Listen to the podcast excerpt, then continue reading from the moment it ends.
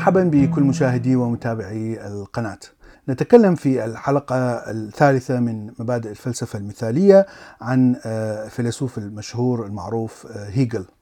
أفكار هيجل فلسفية أثرت كثير على الفلسفة في عصره القرن الثامن عشر والتاسع عشر وأيضا أثر على الأفكار الاقتصادية وهو أيضا حاول أن يبني نظام فلسفي الذي يربط ما بين الوعي أو الفكر والمادة.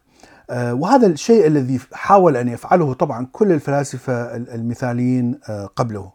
والشيء الجديد الذي أتى به هيجل هو فكرة التاريخ وكيف أدخل هذه الفكرة إلى جوهر فلسفته بحيث اعتبر أن التاريخ أحد الأفكار التي تؤثر على نقل المعرفة.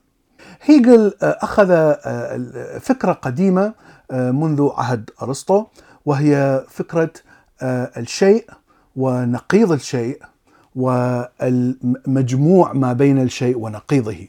واعتبر هذه الفكرة هي أساس كل النظام الفلسفي الفكري الذي بنى عليه فلسفته. هيجل أخذ هذه الفكرة وطبقها على سلسلة من الحلقات. بمعنى أن هناك شيء وهناك نقيض الشيء وهؤلاء يتصارعان ثم يندمجان في شيء جديد. الشيء الجديد أيضا سيكون هناك نقيض الشيء الجديد ويتصارعان ليكونان شيء جديد ثاني وهكذا. اذا تستمر هذه الفكرة إلى أن نصل إلى الشيء المطلق الذي يتكون من خطوة سابقة عن شيء قبل المطلق ونقيض الشيء قبل المطلق.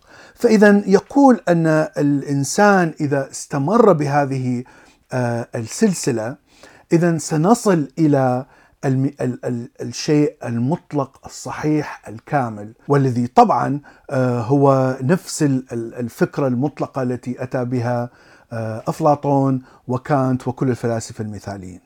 لكن الطريقة التي نصل بها إلى هذا الشيء المطلق هي صراع ما بين الفكرة ونقيض هذه الفكرة. هيجل طبق هذه الفكرة على التاريخ فيقول أن مثلا إذا جاءت إمبراطورية كبيرة ووصلت قوة عسكرية عظيمة فإن هناك دائما نقيض ينشأ من ضمن هذه منظومة هذه الإمبراطورية وهذا النقيض سوف يكبر إلى أن يتصارع مع المنظومة الحالية ومن ثم هذا التصارع سيكون منظومة جديدة وهذه المنظومة أو الإمبراطورية الجديدة ممكن أن تكبر وتصبح قوة عسكرية أخرى وأيضا سوف ينتج من داخلها نقيض جديد ويكبر هذا النقيض ويتصارع مرة أخرى وتستمر هذه الحلقة.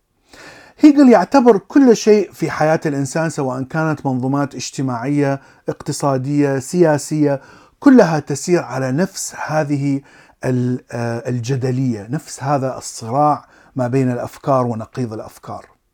وهنا يقول أن الإنسان يوما ما سيصل إلى الاقتصاد المثالي الاقتصاد الكامل الذي لا يوجد له نقيض.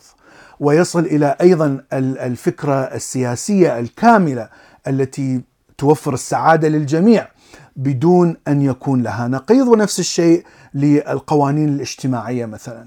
طبعا هناك مشكلة في في هذه النهاية لأنك عندما تصل إلى نهاية لا يوجد لها أي نقيض بمعنى أن كل شيء يسير في اتجاه معين وكل الأفكار تنتهي بشيء معين تتوقف حرية الإرادة. وحرية الإرادة شيء مهم جدا لتطور هذا النظام من البداية. إذا لم يكن هناك حرية إرادة لا يمكن أن يتولد نقيض الفكرة الحالية ولا يمكن أن تتصارع.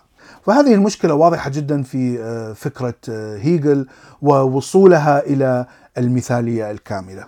هيجل أيضا رفض فكرة أننا لا يمكن أن نعرف الاشياء بشكلها الكامل مثل ما قال كانت.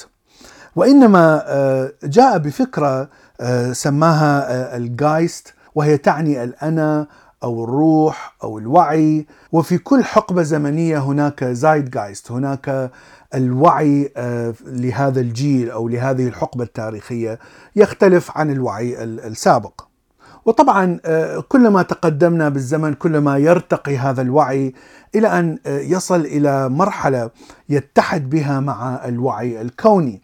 عند هيجل ممكن أن يكون إله، ممكن أن يكون الكون الأزلي، يعني هو شيء يوحد كل الأرواح أو أو كل الأفكار في وعي عالمي. وهي فكرة تشبه ال pantheism التي أتى بها الفلاسفة السابقين مثل سبينوزا. ولهذا كان يعتبر أن الوعي الإنساني سيتطور مع مرور الزمن إلى أن يصل إلى شيء موحد مع الوعي الكوني أو الإلهي. ومن هنا فإن هيجل كان يعتبر وعي الإنسان الذي يحاول أن يتطور يجب أن لا يكون ضعيف، يجب أن لا يشعر بالقهر أو الضعف أمام الوعي الكبير الكون أو الإله.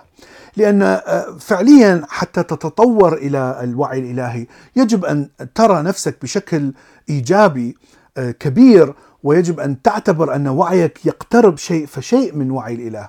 لهذا فإن فكرة أننا عبيد للإله خاصة الفكرة التي أتت من الأديان الإبراهيمية كان يرفض هذه الفكرة تماما، كان لا يعتبر أن الإنسان مخلوق ضعيف ويحمل كثير من الخطايا ويجب أن يتذلل للإله حتى يعني يرفع من نفسه. وطبعا نتيجة لهذه الفكرة فالكنيسة حاربت أفكار هيجل يعني حرب شرسة. وأيضا الفلاسفة الماديين والعلماء الماديين أيضا نظروا إلى هيجل نظرة أنك تأتي بخرافات. لا يوجد شيء اسمه الوعي الكوني أو الوعي الإلهي. وأن فكرة أن وعي الإنسان يقترب من هذا الوعي يعني كلها أشياء ما فوق الفيزياء ميتافيزيقيا.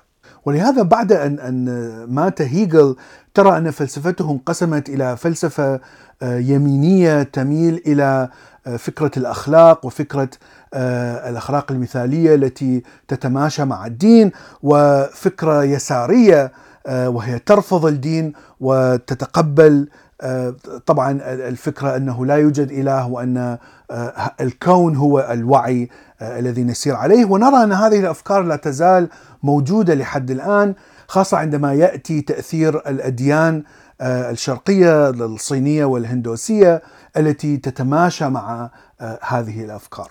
في النهاية أعتقد أن الفلسفة المثالية هي فلسفة مهمة جدا.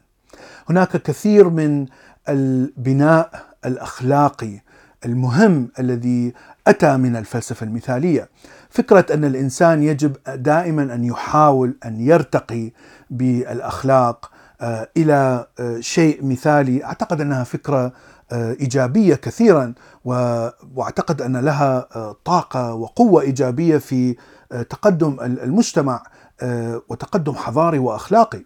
أيضا إضافات كانت لعلم المعرفة يعني إضافات ليس لها نظير وأن العلم الطريقة العلمية تعتمد كثير على من الأفكار التي قالها كانت. وفي النهاية يعني أنا شخصيا لا أؤمن أن هناك أشياء ما فوق الطبيعة أو الأشياء الميتافيزيقية، لكن كما ذكرنا هناك كثير من الإيجابيات الموجودة في الفلسفة المثالية. أرجو أن تكون السلسلة مفيدة وممتعة وشكرا لكم وإلى لقاء في حلقة أخرى.